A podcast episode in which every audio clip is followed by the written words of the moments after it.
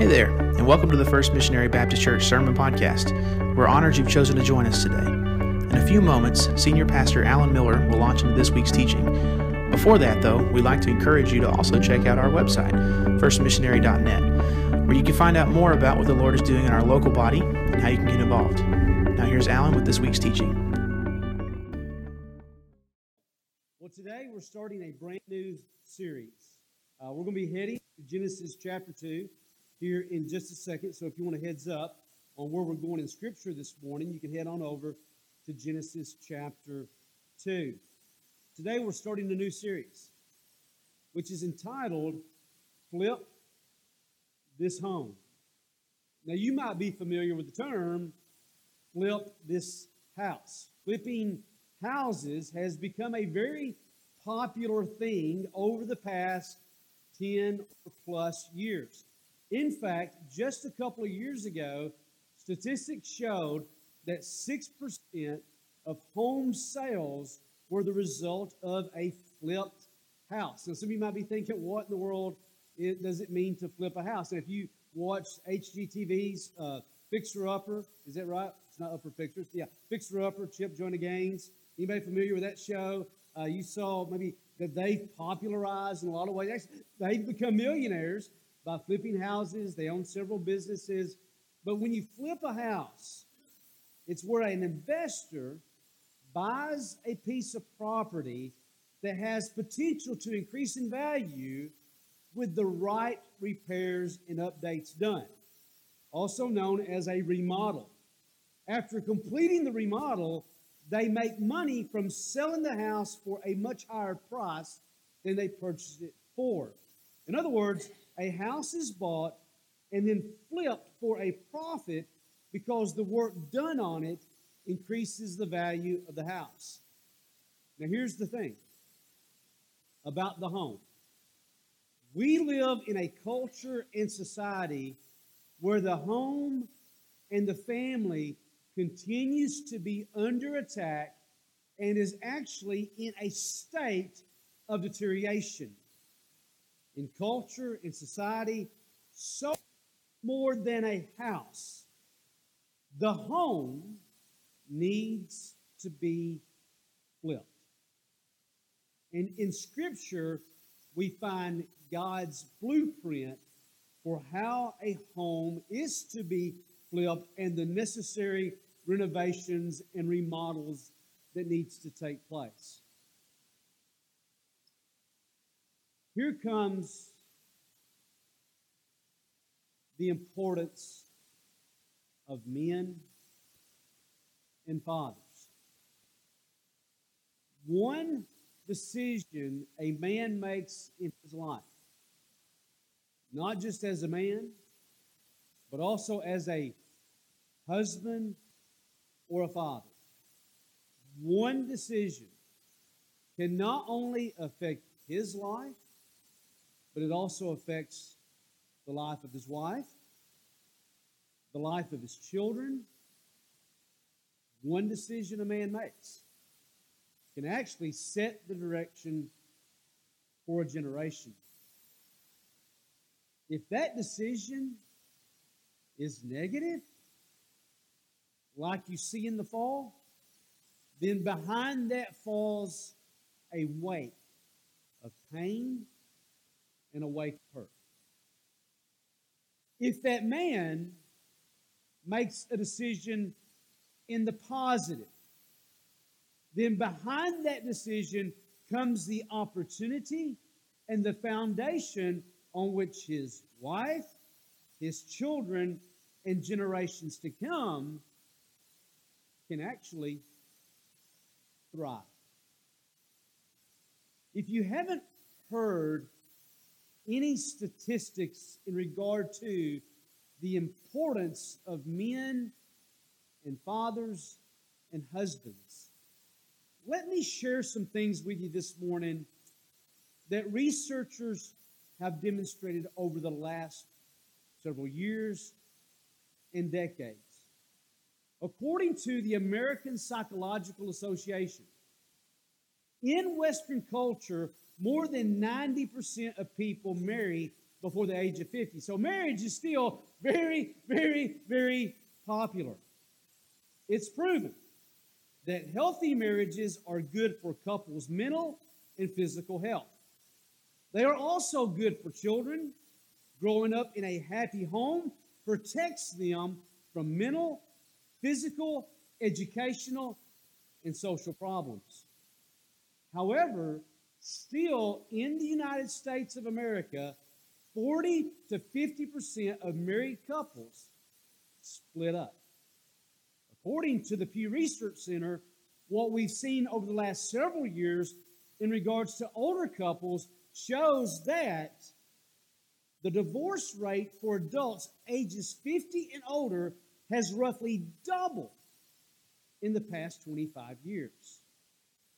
Now, here's where men come to play in all of this, especially in the youth culture. 63% of youth suicides are from fatherless homes. 90% of all homeless and runaway children are from homes without a dad. 85% of all show behavior disorders come from fatherless homes. 80% of rapists with anger problems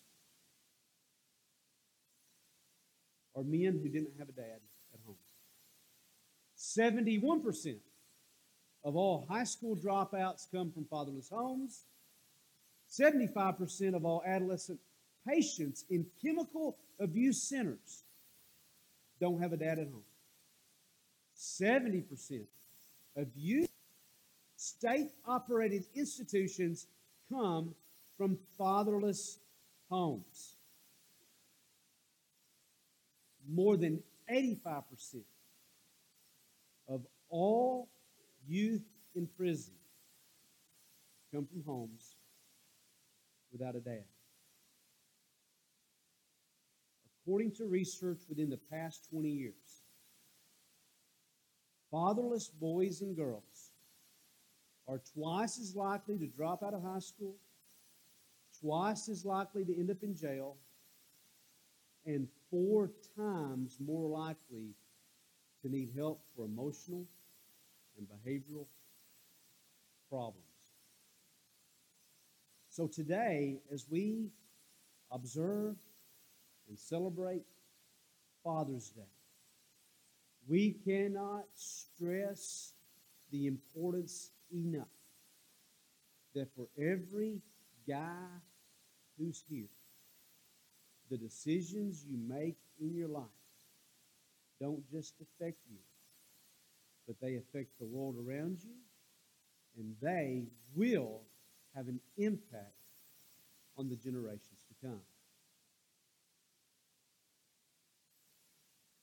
Today, we have a guy here who is celebrating a very, very special Father's Day. As that guy comes on up here, and we're going to hear from him this morning.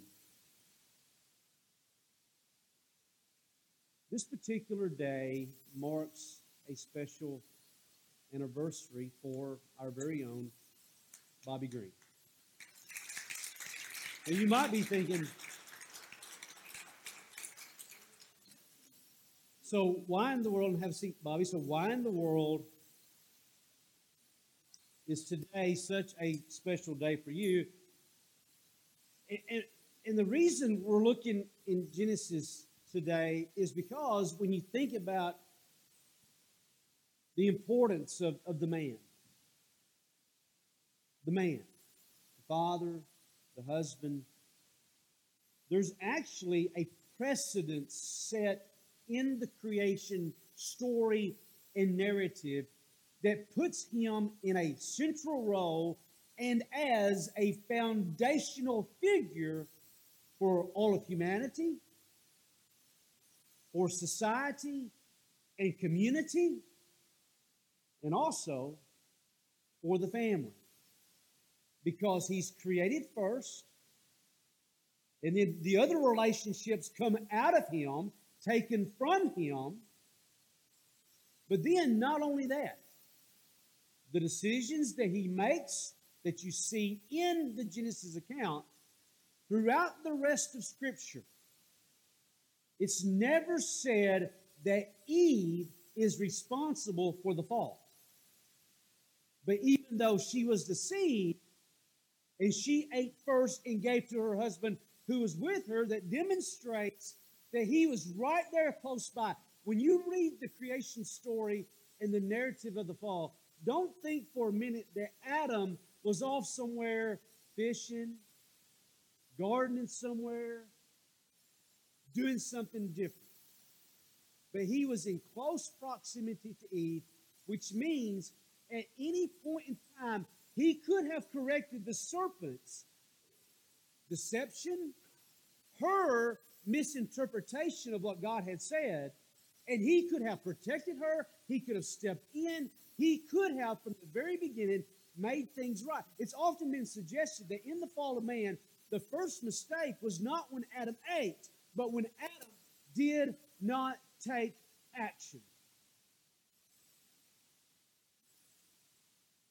When he did not take action to correct the wrongs that were developing in front of him.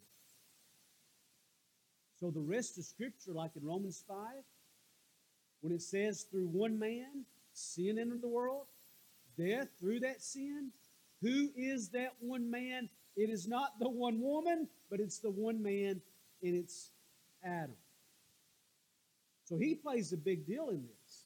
Huge deal. Ten years ago today, something happened with you. You made a decision. Your life had been going in a lot of different places, but for some reason, 10 years ago on Father's Day, and by the way, his grandbaby is here today. Is first time the grandbaby's here? First time. Oh, Steve, you got to be wrong. All right. Bobby Green's grandbaby is here, first time here at First Missionary. Hey, listen, I'm gonna let you introduce your grandbaby, okay? Yep. this is uh, mine and Misty's first grandbaby, and y'all that know we've got a ton of kids, so we're able to have a gazillion grandbabies. But this little grandbaby is Mia, and uh, the love of our life. I, I never, never knew that I could love hmm, anything like that. Tell us her name and all that. Was and Nicole? Is that right? Mia Nicole. Hedge. Me and Nicole Hedge. Just a wonderful uh, addition to uh, to our wonderful family that we got. Um, yeah, like Brother Alan was saying, 10 years ago today, I, I made a choice that all four of my kids laughed at me like two days prior about doing. you know, we're, they're you know, I'd lived a life of, uh, of 25 years of, of being a drug addict and and everything, and and uh, you know, I, I got put in jail, and I made a promise in jail at that point that that I was going to, to change my life, and I think that's what God kind of wants us to do. Sometimes He wants us to kind of put the foot forward because His foot is always there, waiting for us.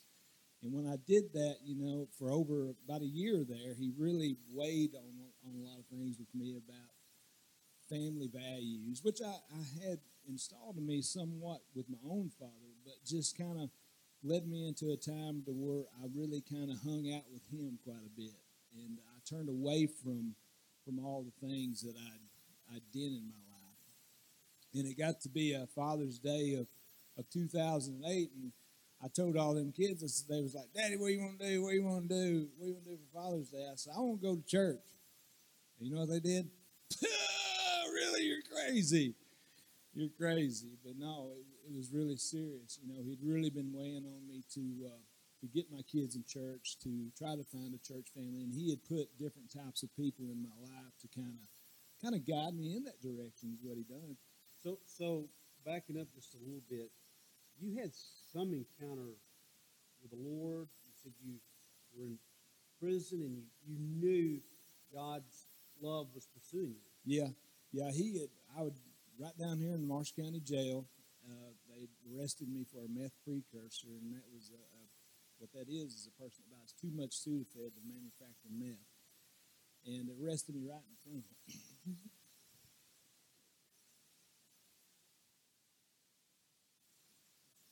Whoops. Right in front of my own car. Uh,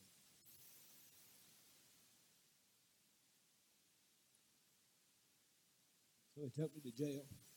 And as I sat alone in the, in the, in the holding tank, he really started weighing some things on me. Kind of asking me some questions on what am I going to do with myself here, you know, the Lord was. And, and uh, I told him, I said, you know, Lord, you know, I'm to make a promise to you. If I get out here, I'm to change my life. And, you know, there's things there, guys, that I had to kind of get through when I got out. I had some methamphetamine still, and I didn't promise the Lord that I wasn't going to do that. I promised Him after I was done with that, I was I was done, and I kept my promise to Him right there. I did, and from that point on, He kept His promise to me uh, about loving me, about showing me who He is, and about showing me how much grace is. And I didn't really know a whole lot about grace or what grace was or mercy because I was I didn't have none of those things for anybody as for, for several years. And uh, he began to work on me hard and change my life from that point on. And uh, like I said, for about a year, he weighed on all those things, and I loaded up all those kids in a, in a minivan, and uh, we we walked into church at, Hardin Baptist for the first time. And as I sat there for, for several months, and kind of they went over the books of Romans. I found myself one September day of 2008 broken and understanding that no matter who, how good I was to take my children to church and how good I was, you know, now that I did, wasn't a drug addict anymore, that I still carried a lot of sin on top of me, and Jesus was there to save me. And I give myself to the Lord right there in the body shop. But it, it was that point, guys, that when I took those kids to church, that the the generations like you just talked about was altered. You know, we, we hear of you know you hear of families and families that their, their life never changes. Their life is still going one way. And I'm telling you, we, we still have hiccups in our life, and that's just part of life. But we have we, Jesus saved me in that body shop. He began a good and a, an merciful work on, on all my kids. And, you know, and, and he began to save them. And he, and he put Misty in my life, and, and, and we became husband and wife. Can I stop right there for a second? Can we just preach together today? Yeah. Okay. So, like in, in Genesis 2, and you guys can see this in your Bible today. So God makes everything, and we know that on the sixth day, He decides to make people. So, like around Genesis 1, we're going to hit 2. The scripture says, God says, like He's having a conversation with Himself. If you've never noticed this, this is Genesis 1 26. We're heading to 2 and, and you can see that with me. God said, Let us make man in our image according to our likeness. Let them rule over the fish of the sea, over the birds of the sky, over the cattle, over all the earth, over every creeping thing that creeps on the earth. So God makes man with his purpose in creation. He kind of, if you think about it, he kind of sets him up above all, all the everything else Mhm. in creation, right? So, so he's like the prize. Like day six, everything's made, but then in, in what he does in day six, when he makes man, he puts man over everything else. So that shows the preeminence, the, the centrality of the role that that man's going to play in everything else. So if you don't think men are important to God, then reread the story men are very important to God.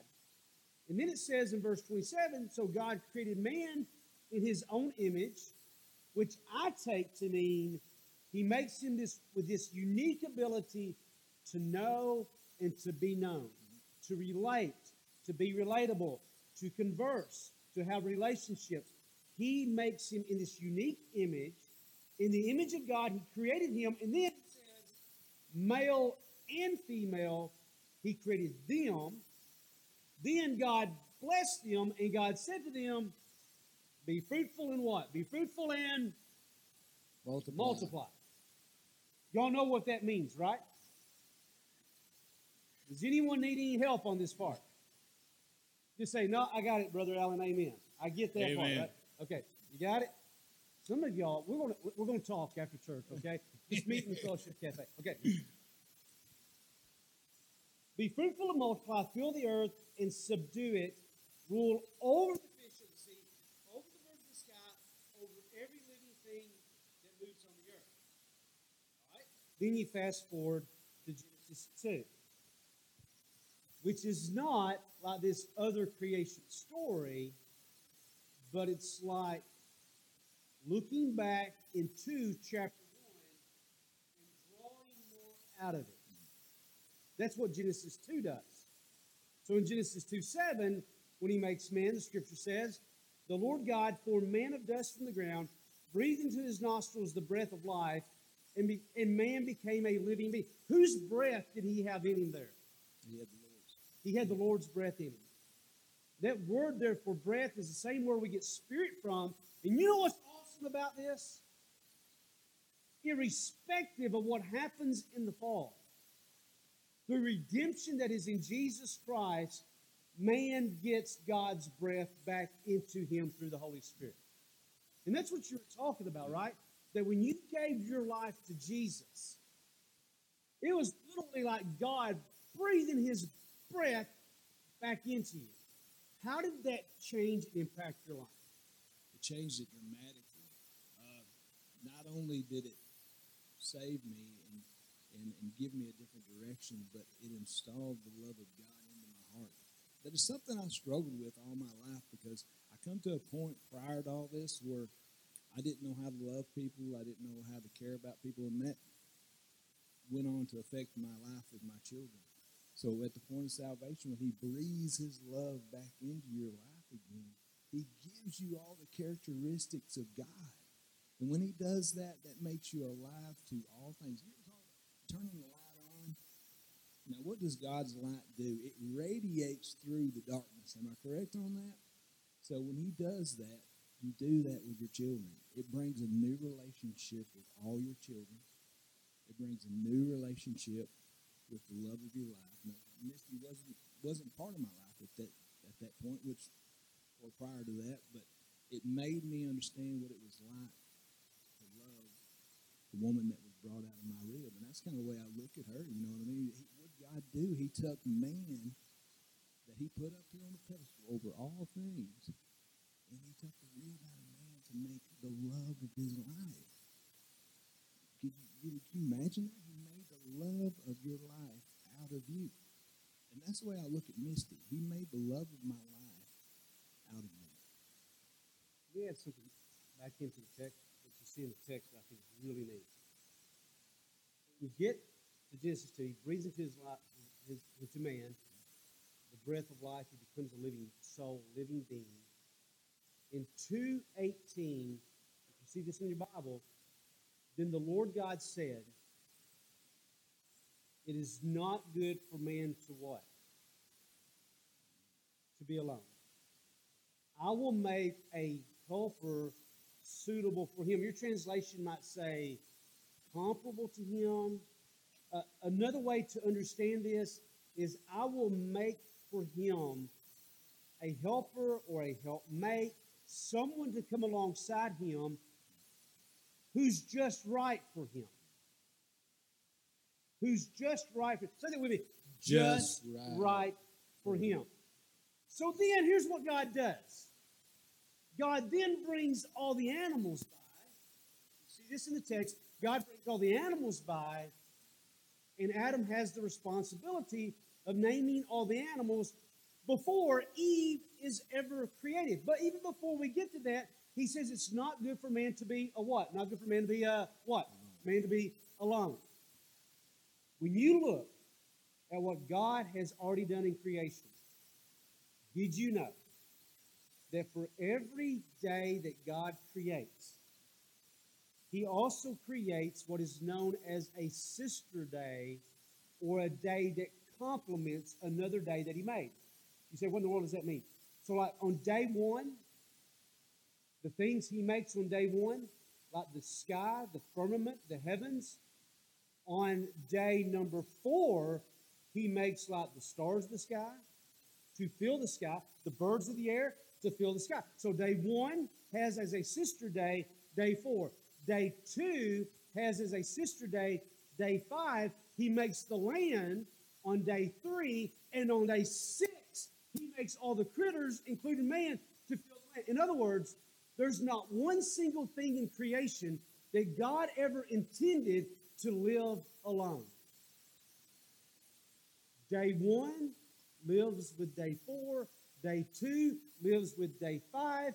Day three lives with day six. And even man, when he makes man, he says it's not good for man to what? Be alone. And here we have the nucleus and the beginning of what we know as the family. And that is so huge and important to God.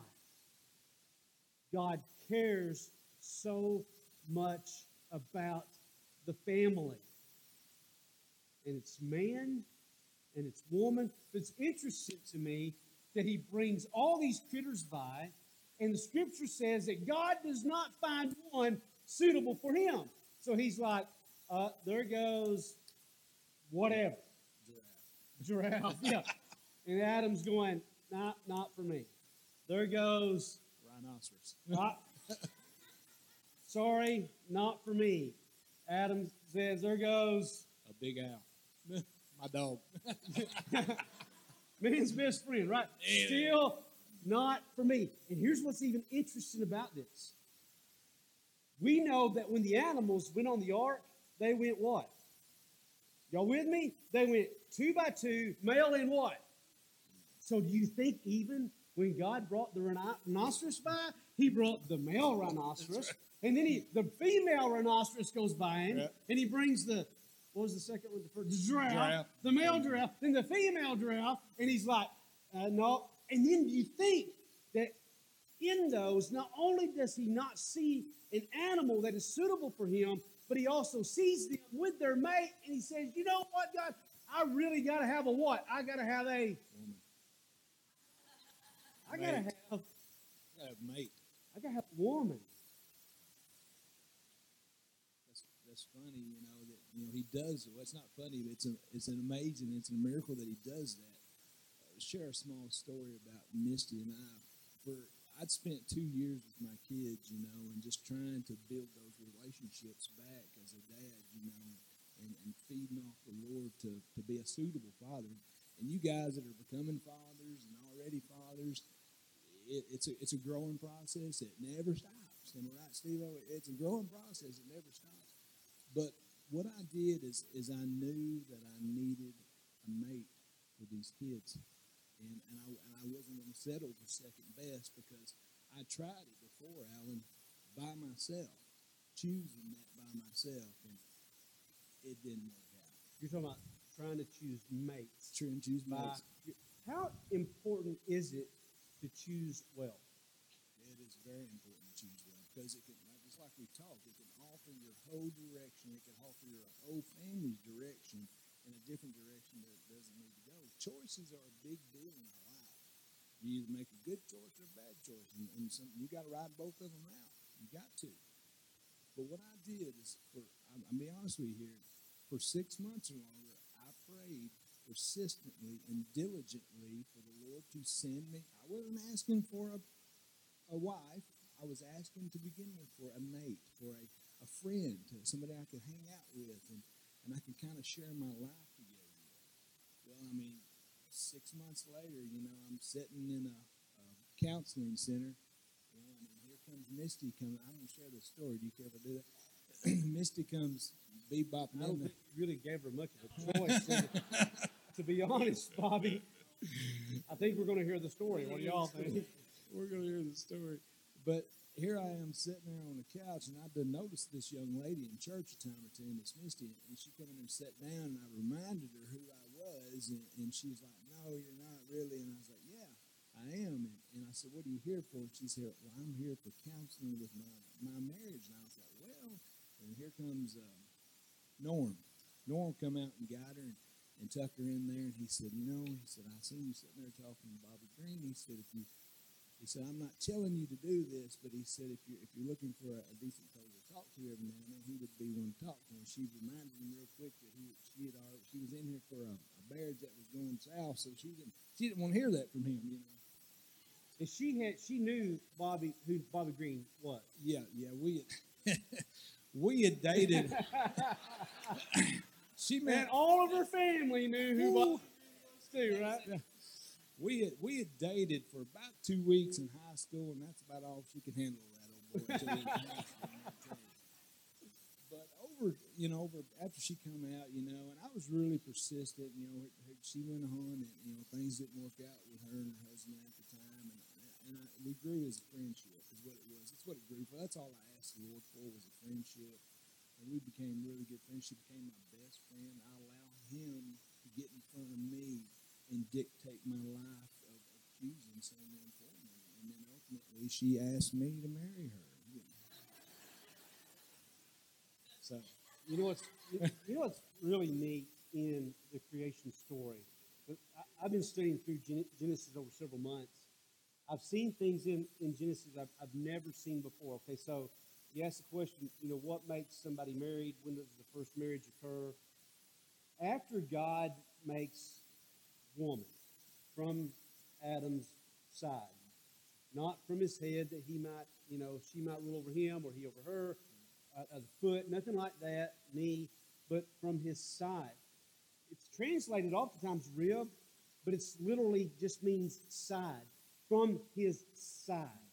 She's to be by his side because she is from his side. She's to be, listen, ladies, she's to be by his side because she's from his side.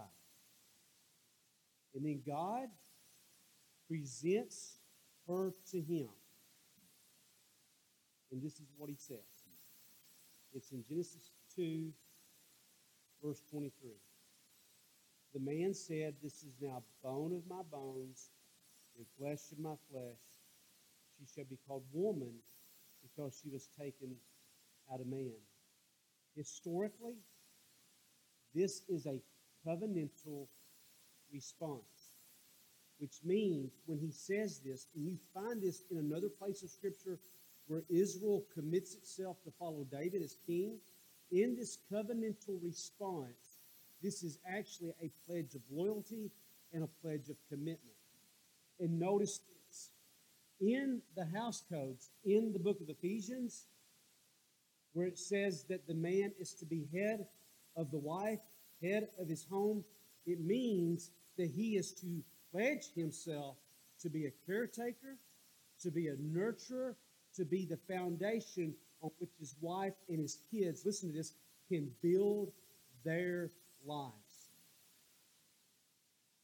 The word house husband comes from the word house band, which means it's the man who holds it together. he takes full responsibility of all things that goes on in his house. And this is a covenantal response where he literally pledges himself to her. And that's what makes you married. It is when you pledge your heart to take care of, to commit, to nurture, to be the one that she and the children can build their house on. And did you know that after this in Scripture, she's not called woman, she's called his wife? which means it's in that commitment that they become husband and they become wife. They come as one together in it's really amazing. You know, you know, you guys, you, some of you ladies kind of read that part in Ephesians, you know, and you kind of take might take, be taken out of context. Some people are when a man loves his wife like he's supposed to, he nurtures her. He's he, you know, I'm not saying he gives her everything. I'm saying that he comes alongside of and she comes alongside of him, and she and he loves her like the love of Christ has fell upon him. She's going to come along by his side. She's going to come along by your side even in Misty can tell you this too, even in times that she's just not really for sure, she's not trusting in the man, she's trusting in what God has done through the man that she loves. So she's trusting in the Lord, but when she sees the Lord in your life, mm-hmm. it makes it easier for her to trust you. Totally. How many guys do you think missed that? I missed it for a long, long time. I think there's a lot of guys that missed that right there. I really do. And, you know, I think it's really something that just really needs to be kind of kind of taught quite a bit through through all churches and, and, and to all men. Really. Because I think I don't really think that some men really mean to not really take that into effect. I think they just kind of lose focus on what their their purpose is as a fa- as the family, the head of the household, and, and what he is to her. So, like being head is not like man, like the, the caveman image, right? Where he goes out and, you know, uh, you know, grabs her by the hair of the head and brings her in and she cooks dinner and all this stuff. It's, it's not the caveman image. He's not tearing her down or dragging her down, but he's what? He's building her up. He's building her up. What his purpose is with her, is to build her up, not to tear her down. And once you have her built up next to you, it's such a, a oneness when you have that because, you know, what Jesus do? He, he didn't send one person out, he sent two out, am I right, side by side. And when you send a man and a woman togetherness out side by side, that is some of the toughest wall you'll ever break down in your life. And I don't I think it's impossible to break down. I really them people trust in the Lord the way that they're supposed to and they rely on one another but ultimately relying on Him to lead them through their lives. You can't tear that. You know, something that I think is really awesome about your story is there's a lot of brokenness. Not just in your life, but there was brokenness in Misty's life. I mean, is this not a picture of redemption? Is it not a picture of the gospel? I mean, because, I mean, these statistics, they don't lie. You know, five out of every Five out of every 10 marriages ends in divorce. Baby boomers over the age of 50 are divorcing twice as much as they ever have before. I mean, it's crumbling and falling apart all around us. And everybody wants to look for solutions outside the family, outside the lives of men. And there's a lot of people who are like, well, I've been through this brokenness, I've been through this pain.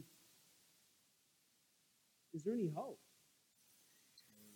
There's a ton of hope But the hope comes through the life of Jesus that lives in you, that He that He works through you. That's what it is.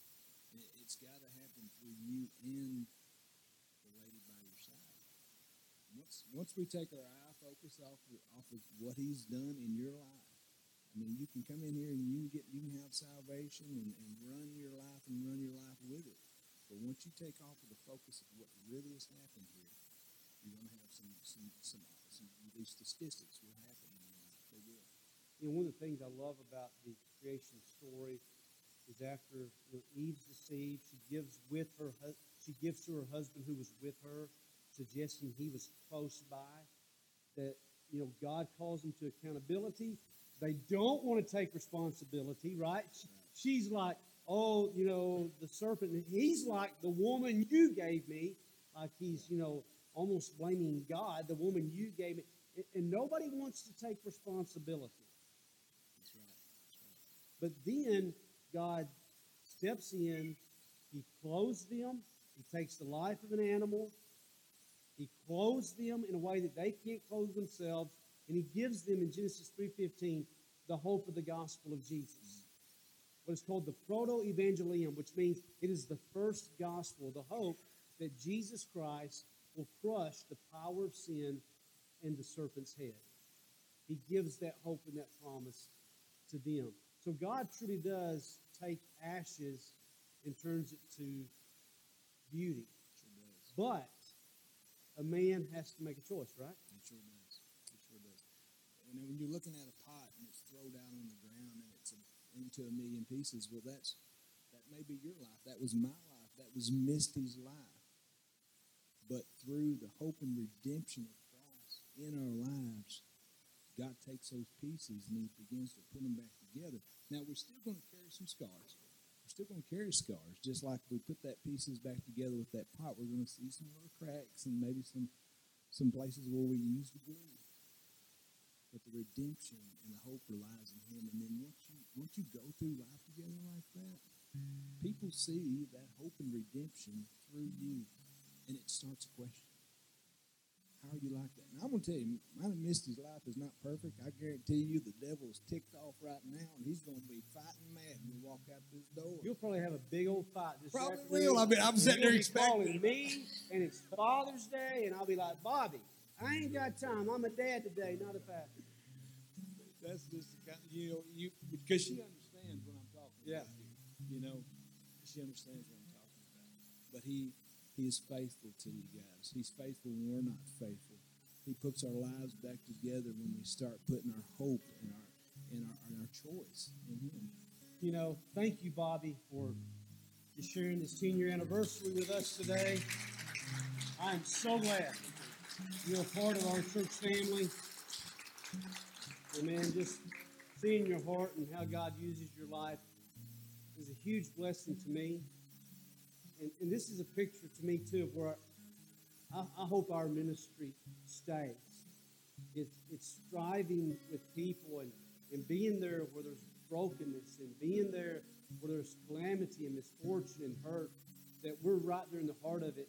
And I know a lot of young men who are struggling today because they're trying to find the woman. They want the right woman. And the right woman's good, right? I mean, one of the most important decisions you ever make in your life is who you spend your time with. Can I get an amen? One of the most important decisions you ever make in your life is who you spend your time with.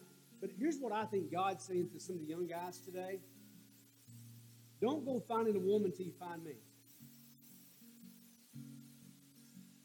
Find me first. Let me be the foundation of your life. Because you gave your life to Jesus before Jesus gave you Misty. Is that not right?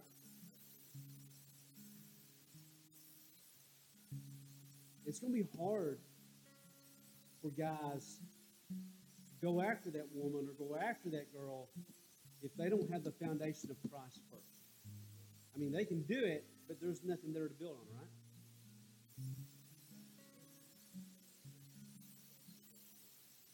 Well, God bless you for sharing. I'm going to ask you folks to stand with us, and, and I just want to give the guys here a challenge today.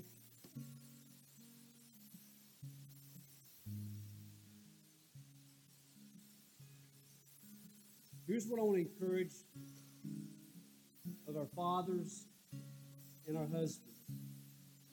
Some practical things that you can take home with you today, okay? I need every guy to pay attention. You got to take the lead. You got to pay attention. You got to. Take the lead in talk, talking openly with your wife. Communication begins with you. Talk openly with her. Keep the relationship interesting and keep it romantic. Psychologists say that even if you have to put intimacy on the calendar, then do it. Deal with conflict in your home. Deal with it.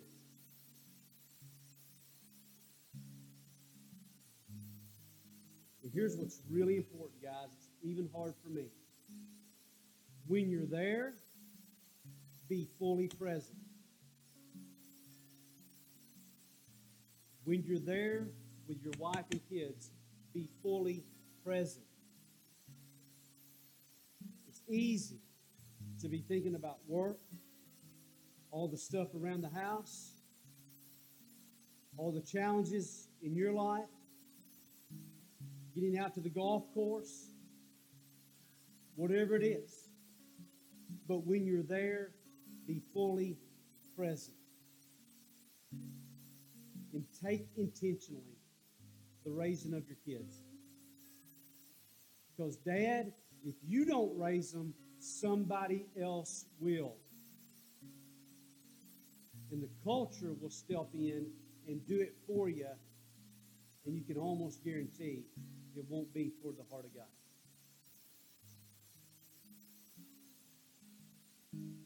We need to ask God to flip our homes. Culture needs it to happen. The church needs it to happen. Society, families as a whole need it to happen. It begins with us. So I'm going to ask you to bow your heads with me today. And we're going to sincerely ask the Lord to do in our lives what needs to be done to flip the home. Father God, we thank you for your love and your grace for us, Lord. We thank you that. Thanks for joining us on the First Missionary Baptist Church Sermon Podcast. That's it for this week's teaching, but you can always find more on our website, firstmissionary.net. We'd also like to encourage you to like us on Facebook, follow us on Instagram and Twitter, and subscribe to our YouTube channel. If you benefited from this week's lesson, be sure to share it with your friends and family, then leave a rating and review on your favorite podcast app. Thanks again for listening, and God bless.